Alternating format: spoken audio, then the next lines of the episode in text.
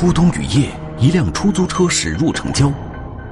五个多小时里，计价器一直是等候状态。司机倒在马路中央，乘客醉酒，全程失忆。如何破解谜题？如何还原真相？雨夜出租车，天网栏目即将播出。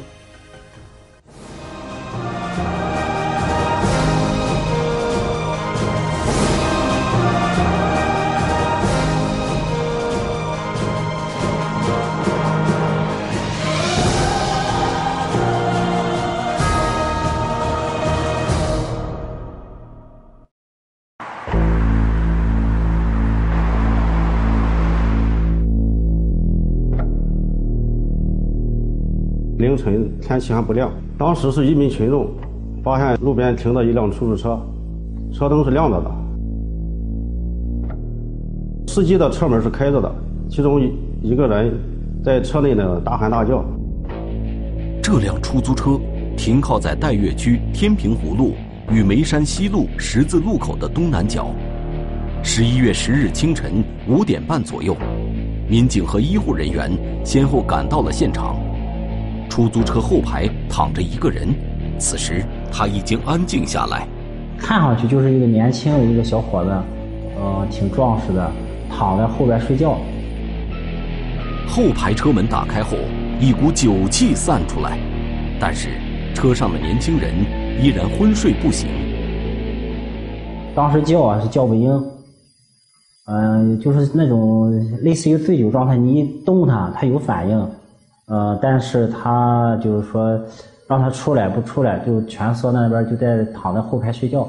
看起来，这名神志不清的年轻人像是乘客。他虽然没有明显的外伤，但是在前排座椅靠背侧面，警方发现了零星的血迹。车上的血迹呢，因为伤者当时是在车上躺着呢，处于醉酒状态，有可能是到处磨，有可能是这个伤者的。现场没有发现出租车司机的身影。勘查的同时，民警就地展开搜索，在距离出租车左前方十米左右、道路中心的绿化带附近，民警发现了一名中年男子。当时那个人呀，伤得挺重，就是在脚后跟呢有一个皮肤的一个撕脱伤，撕脱面积挺大的。然后头部有一点外伤，但是不是那种开放性的，呃，出血不是很多。现场这个马路中间啊，发现了大量的血迹，在这个血迹的周边呢，又发现了破损的鞋子和袜子。倒在地上的这名男子，已经无法与民警及医护人员正常对话了。当时那个人稍微有点意识，但是意识很模糊，就是简单简简单单的说疼，然后说回家。其他的你要再问他叫什么名字，然后问他具体的受伤位置，都说不上来。医护人员马上将两名伤者送往附近医院进行救治，民警则开始进行车内的勘查和取证。车内物品呢都完整，都非常的完好，里面有这个钱包、有手机，都在，还有一些这个司机用的一些零钱，都在车上这个放放置着。这个钱包中有一个身份证，经过辨认，民警确认倒在路中间的伤者正是这辆出租车的司机。这时，出租车公司的工作人员也闻讯赶来。你你不弄不不用动雨刷器，你其他所有东西都不用动。哎，你你光给我打发票。尽管车内物品相对完整，但是计价器却有一些异常。三点三十二打的车，三点三十二，跑多少公里了？八公里好像，跑了八公里二八。就这会儿，这五点三十九么意思？状态？这个啊，这个是登时，应该是登了五十五小时三十九分三十六秒。随着工作人员的到来，计价器最终定格在七十三元。醉酒的乘客受伤躺在车里，出租车司机为什么会倒在十几米远的道路中间？两个人是如何受伤的？这五个多小时的等待过程中，究竟发生了什么呢？案发现场位于城乡结合部，周边偏僻空旷，即使是白天，这里也少有人来，更何况前晚下了一夜雨。案件性质一时难以断定，不过在出租车司机倒地的附近，一道刹车痕迹依稀可见。刑警们随即请求交警部门协助调查，怀疑啊，是不是有什么特殊的情况，使他使他使他停车？但是停车的情况下发生了什么问题？是不是刑事案件？这一块儿都不敢进行猜测。交警赶到现场后，又以他们的视角对现场重新进行了查勘。出事故那天下小雨，出车外观没有任何碰撞痕迹。比较完整，所以说我们这个认为这个出租车跟这个事故死亡事故本身没有关联。与刑警一样，交警也把疑问集中在那道刹车痕迹上，这是现场十分重要的信息。这个后轮的双排轮的刹车印看那个刹车印痕迹的时候，在前面，呃，又发现一个碾压痕迹，就是那个肌肉组织在那个地面的一个附着。发现之后，这个再往前，发现那个血迹，顺着这个血迹上再上前有一段距离，发现一个碎片碎片是透明物质，呈三角形。综合这些信息，民警怀疑出租车司机的伤情是被车辆撞击所致，而这个三角形碎片很可能就是从肇事车上掉落的。我认为这个车肯定说的人身体上有碾压。呃，我初步判定就是跟于大队我们在一块商讨之后，初步判定肯定是有车辆撞击的，有出来顶部，嗯，对人造造成伤害。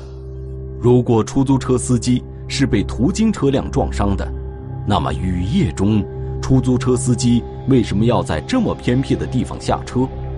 那名乘客身上的伤又是怎么来的？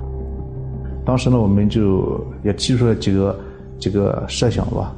呃，是不是两个人在发生过在现场发生过打斗，啊，呃，在或者说两个人是不是发生过争执？在争执的过程中，呃，有没有这个车辆呃过来发生交通事故？为了弄清真相，民警分成两组，一组继续留在现场勘查，寻找周边的监控视频；一组赶到医院，尝试对伤者进行询问。其中一个病情比较危重，嗯，呼之不应，无呼吸，无脉脉搏搏动，呃，立即进行心肺复苏，呃，抢救无效，呃，最后死亡。出租车司机经抢救无效死亡，而那名男性乘客依然无法与民警沟通。病人来的时候，这个呃神志模糊，是吧？身上有酒味儿，呃，身上也有多处损伤。经过检查，发现。有些部位有骨折。通过这名乘客身上的证件，民警得知乘客名叫马某通。于是，民警对马某通前一晚的活动轨迹展开调查，希望通过这条线索解开这起案件中的种种疑团。案件扑朔迷离，鉴定指明方向。我们认为这就是一起交通事故导致的损伤。乘客醉酒失忆，无法还原事发过程。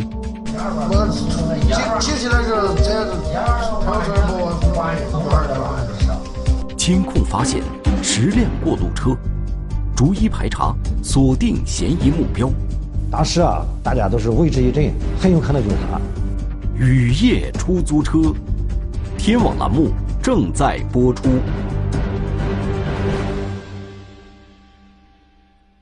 二零一七年十一月十日，从路边的出租车被发现到出租车司机身亡，从神志不清的男性乘客到他身上奇怪的伤情，通过现场勘查，警方还不能对这一蹊跷的案件进行合理解释。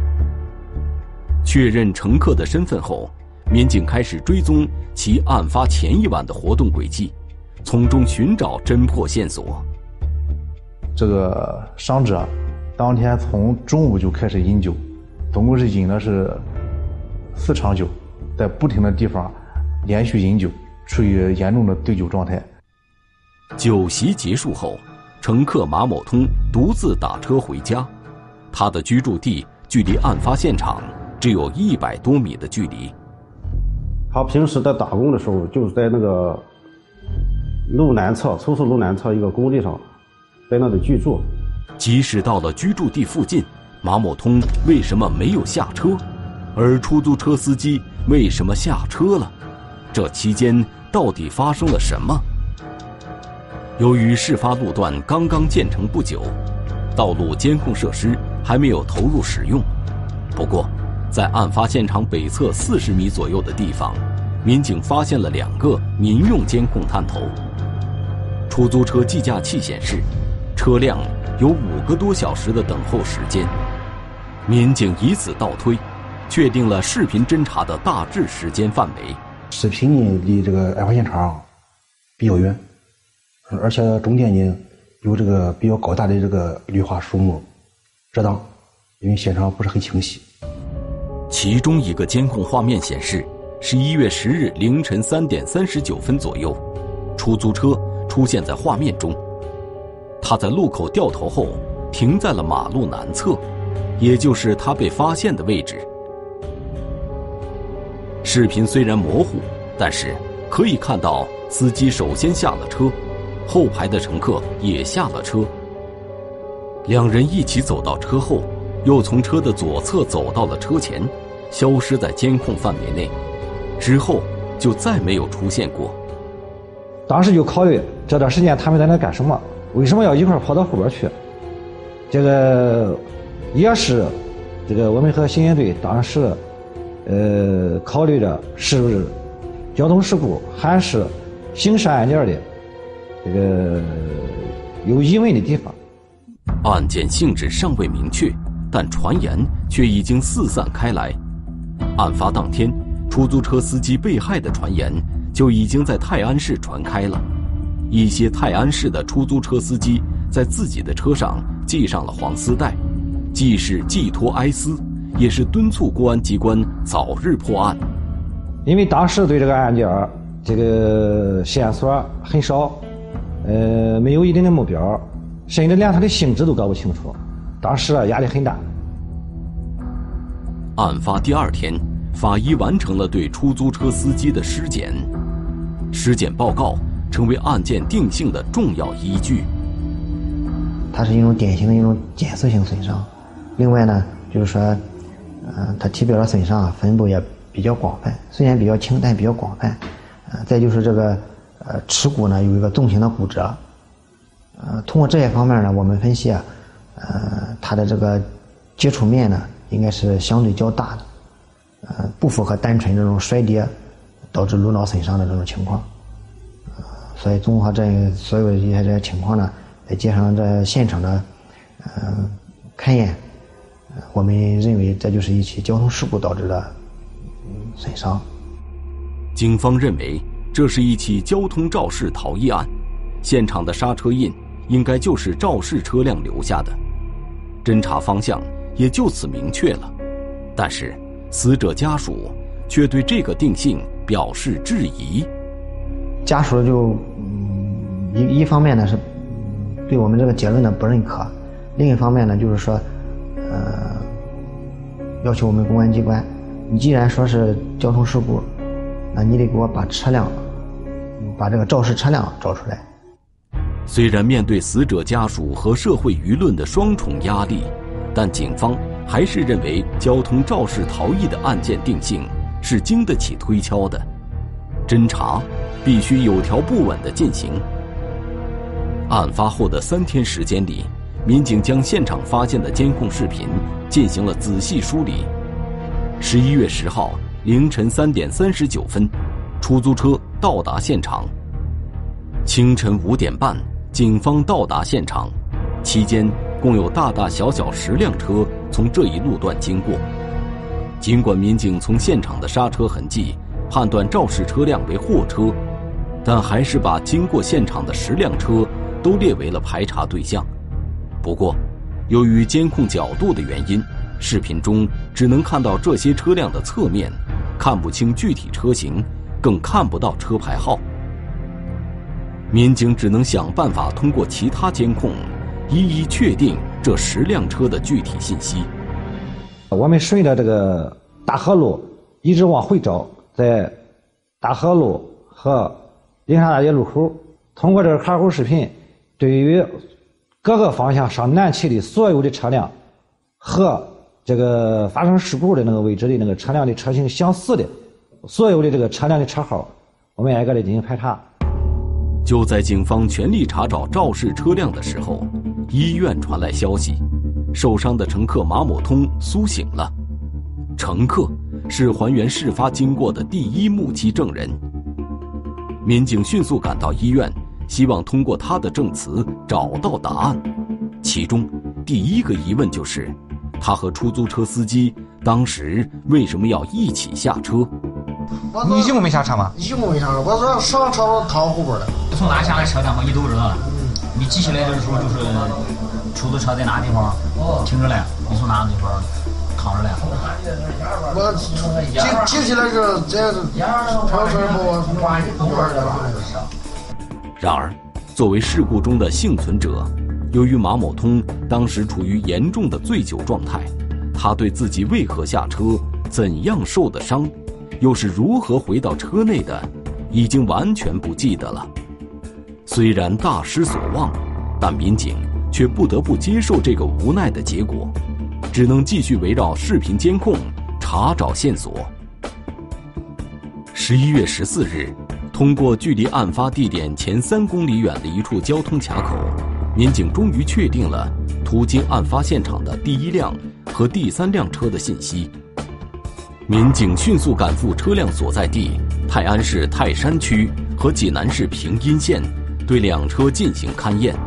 我我考有学识了，嗯，但是我这时候呢，右边停个出租车，开着左边门子，左边签名字，嗯，哎，我我都窜过去。走到之后一看，那个车的前部，呃，很完整，也没有维修的痕迹，就把它排除了。这个灯我看有点响，是吧？嗯，这灯有点响，不响。那都没有，那都是旧灯，那都是新的，这是新的。左前侧有一处这个痕迹较明显，就是有就是时间不长的一处痕迹，嗯，像是刮擦痕迹。当时也怀疑可能是啊，但是经过排查，的确不是。通过与司机交流查看车辆，民警排除了这两辆车肇事的嫌疑。十一月十九日。民警又确定了经过现场的第二辆车的信息。当民警与该车司机联系时，这名驾驶员的态度让民警产生了怀疑。这个司机啊，说是在外地出发，嗯，今天在这里，明天在那里，后天在那里，这个一直说是不和我们见面。呃，当时啊，我们怀疑啊，是不是这个就是这辆车？这辆车的可疑性啊是比较大的。为了防止证据被毁灭，岱岳区交警大队的民警会同岱岳区公安分局的刑警立即赶赴车辆所在地泰安市宁阳县，对这名驾驶员进行询问，并对车辆进行勘验。这底下是么？这儿哎，对，那也有。这里。对。这两个地方。啊？是不是？我看着像跟肉似的吧？啊，是吧？里边哪边还有块嘞？通过勘验，在他的这个车的左后轮、左后轮上方的位置，发现了有疑似人的组织。当时啊，大家都是为之一振，很有可能就是他。这辆车的肇事嫌疑迅速上升，民警首先要确定车上的提取物是否为人体组织，然后再确定。这是否跟死者有关联？案件侦破的曙光似乎出现了。物证送检后，民警陷入了焦急的等待中。排查受挫，破案前景不容乐观。当时就说：“哎呀，这个事故很渺茫了，嗯，能破的可能性啊不是很大了。”实地调查，终于确定肇事车型。哦，就是。多大？多大？多大？没错的，啊，玩这个玩的够了。哎，这个给这个，啊，就那种。同行司机道出事发过程。他猛一打，猛住完了，说可别又是我抢了，我心疼他回来了，我寻思我寻思。雨夜出租车，天网栏目正在播出。为了找到出租司机死亡以及乘客受伤的原因，通过对事故现场周边监控的排查，民警锁定了案发时间段途经现场的十辆嫌疑车。经过现场的第二辆车是一辆半挂货车，民警从这辆车左后轮上方的车体上提取到了疑似人体组织的物质，民警们似乎看到了破案的希望。但是，法医鉴定的结果又让一切回到了原点。啊，通过基因检测发现，这并不是一个人体组织。心情很沮丧，这个奔波了好几天，认为这个有希望的时候，突然发现不是。此时，在锁定的十辆嫌疑车中，民警已经排除了三辆，但是要想确定另外七辆车的具体信息，并不容易。现场这个监控视频啊，这个图像太差，呃，无法进行这个公车的这个精确的这个车辆信息的这个排查和比对。已经看了三辆车了，后边车辆信息都找不到了，呃，都没有从那个看护经过。当时就说：“哎呀，这个事故很渺茫了，嗯，能破的可能性啊不是很大了。”如果无法查到这些车的牌照信息，还有什么办法能够找到这些车？还可以从哪些细节入手呢？经过讨论，民警决定先从确定车型着手，缩小排查范围，这样就相对容易了。找个有经验的人看一下这个膜是个是个货车的东西吧。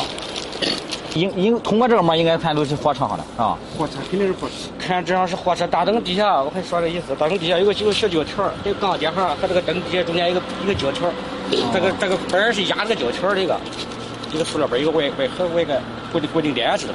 看着像是货车上的，像是轻卡一类的。你小车灯罩没这么没这么没这么没的。通过监控画面，在第四、第五辆车途经现场时，尽管这两辆车速度较快。从监控中一闪而过，但民警还是从模糊的图像中分辨出这两辆车为货车，且车型基本一致，很可能是同行的车辆。怀疑是一些渣土车。嗯，一晚上是这个他们渣土车出来的这个工作，呃，车辆比较多。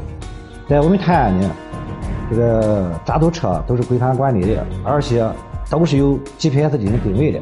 民警首先确认了泰安市所有安装了定位装置的渣土车，然而，查看了他们在案发时间段的行车轨迹后，民警却没有发现任何一辆渣土车曾从案发现场经过。我们当时是还怀疑有些那个 GPS 那个渣土车不把 GPS 关了，没开或者坏了，但是通过调取，就基本上就是走了一个死胡同了，就是没有任何渣土车从那里过。不得已。民警又对视频进行了反复查看，这回他们发现了另外的端倪。在那个泰安渣所有的渣土车，在上面它都盖上一个盖子，但是这辆车没有。这两辆车可能不是渣土车，那他们又会是什么车呢？泰安市西部货车相对集中，民警决定天黑以后到马路边去蹲点儿。观察路上行驶货车的类型，看看渣土车经过的时候是一个什么形状，就是农用车经过的时候是一个什么形状，然后啊，在近距离的对这个车辆进行拍照观看。你白天看可能有视觉上有差距，我们这样晚上去看，到底这个车晚上是一种什么状态？我们最起码能看清晚上这个拉沙石的车，这个影像资料是不是跟咱那个现场经过这种是不是一样？与此同时，民警在对位于城西的一家砂石厂进行走访时，看到厂内停有二三十辆同一型号、同一颜色的货车。哦，就是这种，都是他，都是这种车，没错的。啊，玩这个玩的够了。哎，这个跟这个，啊，就那种。经过比对，办案民警确定，途经现场的第四、第五辆货车就是这种拉砂石的北京牌自卸低速货车。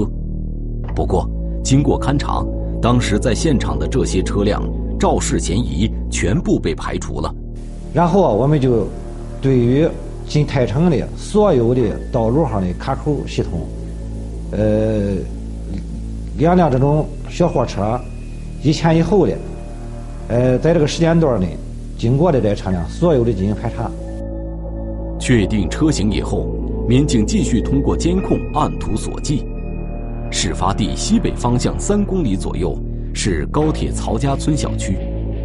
民警在一个路口的监控中发现了一前一后行驶的两辆同款货车，但监控拍摄到的同样是车辆的侧面，无法看到车牌号码。于是，民警又沿西北方向推进一公里，在天平老太肥与北黄路口的监控中，他们终于看清了其中一辆货车尾箱上的放大号牌。那个有行动轨迹。他俩都是同步的，一直一前一后，要么他的前面，要么他在前面，一前一后，一直他两个。早，我们判定他两个是一块往一个公路上跑了。就认为，当时初判就认为他两个认识。于是，循着车牌信息，民警再次来到了位于城西的这家砂石厂，在这里找到了尾号为五二零的嫌疑车。跟那个车，你看下面掉了个条，条跟那个罩子是一样一样的。不过他应该是左边装的才对。都是新换的，看不出痕迹。这个车啊，肯定很大，因为它这个灯啊换的时间也不是很长很短的。通过勘查，这辆车的肇事嫌疑还是被排除了，但民警可以确定，遗留在事发现场的车辆碎片，就来自于这款车型的车灯。嗯，我我自己上公交从啥？还一个，你前面还有一个，前面还有，你俩一块儿。前面还有个车，嗯，那个车这个我都没看清楚车号。胡乱乱啊？你俩四十钟一块的，这个啥是吧？啊，从头上到尾在一块的，这没事。司机张某说，当晚两车同行是去同一个工地送料，但是货车都是他们个人的，他并不认识那个货车司机。也不记得那辆车的车牌号。对张某所言，警方深表怀疑。于是，民警决定将张某带回交警队详细询问。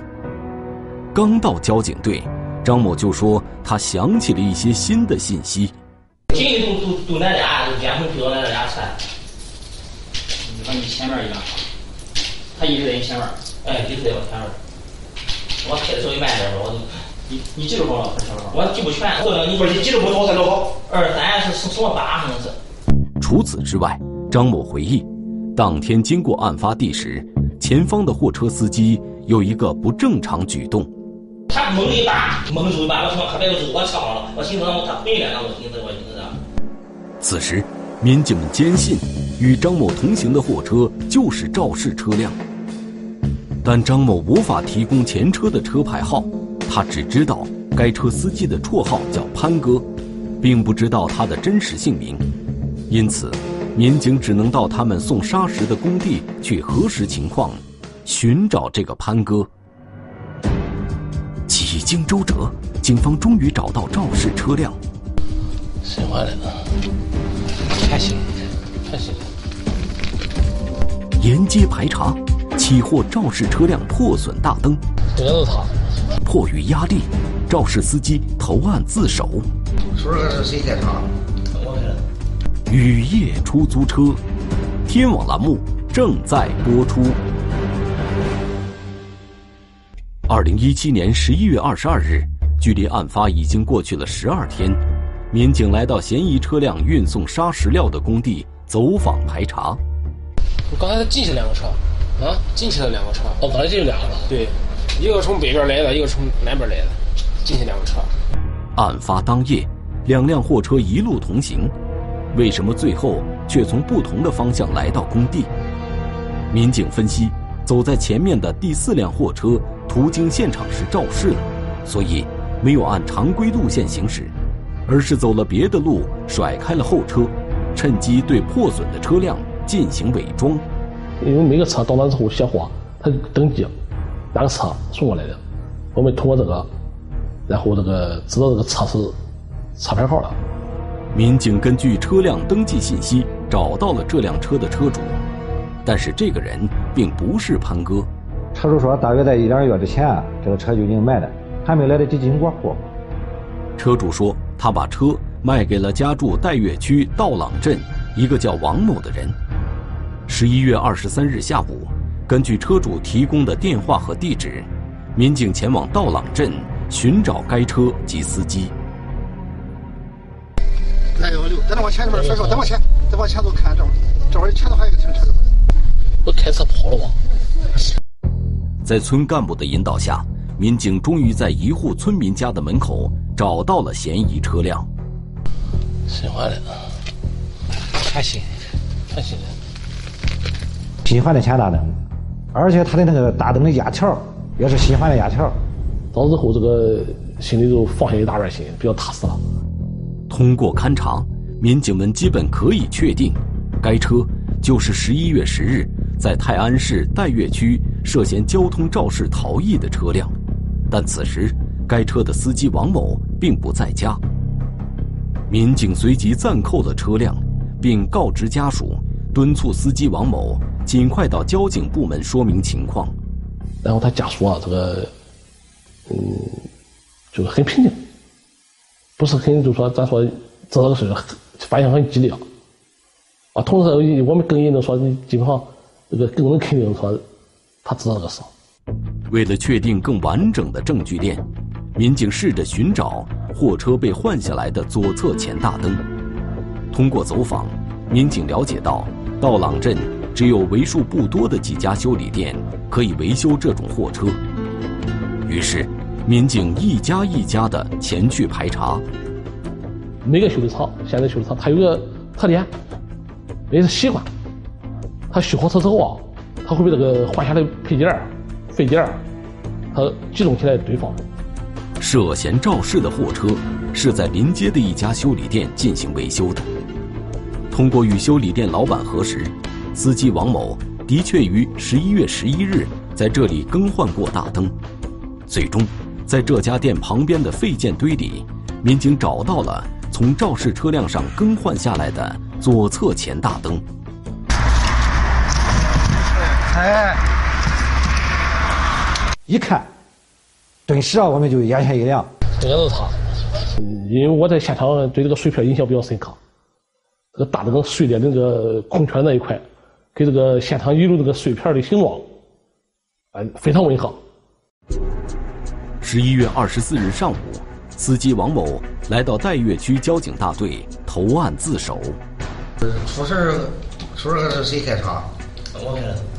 经过事发现场说，也发现了路边上停的出租车，在他走的过程中，听到砰的一声，因为是刮了个树枝子，刮了个东西，然后没在意，然后就继续往前走。王某只承认，当时他看见了出租车，行驶过程中听到异响。但并不知道自己的车撞了人。下来看看吗？接走了？这走了。放哪去？送啥人？这送到上上上工地车上了。车上有什么东西呢？看看吧，轮子上看看吧。没东西。当民警提出他为何要绕路进入工地这个细节时，王某终于无言以对，彻底坦白。他在案发当时就知道撞了人。他大灯照的时候一照，看见人的时候已经到了车跟前了。他没看见是一个人还是两个人，然后他就打方向，结果没打个斜，还是把他撞上了。当时由于害怕，他就直接走了，没有停车。至于出租车司机和乘客为什么会下车，为什么乘客上车了，司机却没有上车，乘客又为什么受伤，这些疑问可能永远无法解释了。二零一八年六月二十六日。泰安市岱岳区人民法院依法作出判决，货车司机王某犯交通肇事逃逸罪，判处有期徒刑四年，并终身禁驾。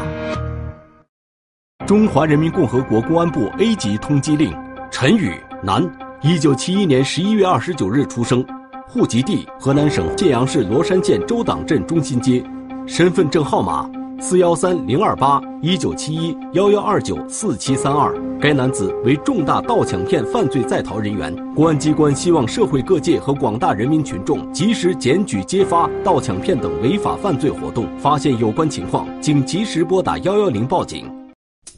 看似寻常的交通事故背后，却暗藏玄机。骨折的手指下，到底隐藏着怎样的骗局？辗转多地，疯狂作案，七十多个受害者，为何却无一人报案？看警方斗智斗勇，如何消灭断指帮的嚣张气焰？断指帮的覆灭，天网栏目近期播出。